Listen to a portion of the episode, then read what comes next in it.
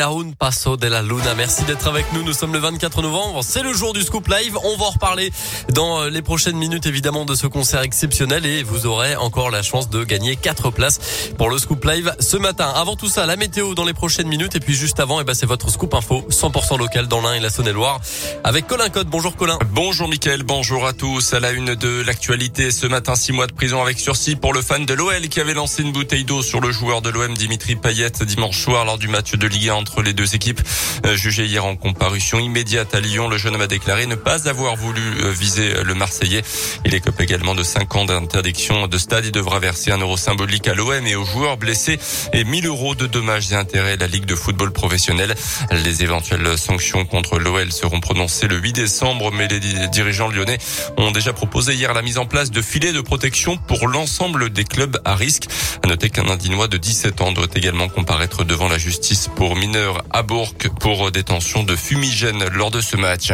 La gendarmerie de lance un appel à témoins hier. Elle souhaite identifier un véhicule transportant des parpaings. Ces derniers euh, seraient tombés de la voiture en question vendredi dernier et auraient occasionné des accidents matériels sur l'autoroute A40 au niveau du tunnel de Chamoise dans le sens Chamonix-Mâcon, puis sur l'A404 en direction d'Arban.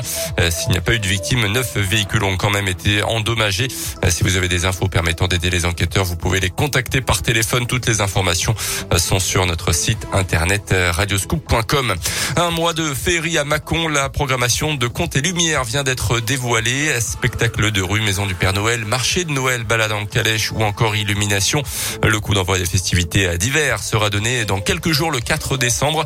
Le thème cette année, les voyages fantastiques. Au-delà de ces animations, les Mâconnais pourront également profiter des décors féeriques conçus par les différents services de la ville.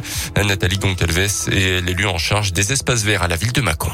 Dans la cour de la mairie, on va retrouver euh, les plus gros éléments décoratifs qui ont été créés, donc un dirigeable, un avion, une fusée, et tout ça orné bah, bien sûr de décorations euh, végétales. Et puis il y aura euh, des décorations également le long des quais, avec des ornements de sapin, un petit peu sur toutes les placettes, d'autres décorations. C'est un travail de longue haleine puisqu'ils ont élaboré donc les prototypes courant d'été. Ils ont commencé à faire les premières esquisses. Donc tout ça pour bah, embellir la ville, voilà faire rêver un petit peu les Mâconnais euh, tout au long du mois de décembre, puisque Contes et Lumières commence à partir du 4 décembre. Et Contes et Lumières, c'est donc à partir du 4 jusqu'au 31 décembre à Mâcon. Plus d'infos sur radioscoop.com et l'application Radioscoop. Dans le reste de l'actualité que nous réserve le Conseil de défense sanitaire qui se tient aujourd'hui à l'Elysée, la troisième dose de rappel euh, pourrait être étendue à tous les adultes six mois après leur vaccination. Euh, pour l'instant, seuls les plus de 65 ans et les personnes vulnérables sont concernés à partir du 15 décembre pour avoir leur passe sanitaire validé. Plus de 30 000 cas de Covid ont été enregistrés ces dernières 24 heures en France et 6 000 classes fermées au total. Le cri d'alarme des personnels de justice dans une tribune publiée dans le journal Le Monde hier, 3 000 magistrats et greffiers dénoncent la dégradation de leurs conditions de travail et le manque de temps aussi pour traiter les dossiers.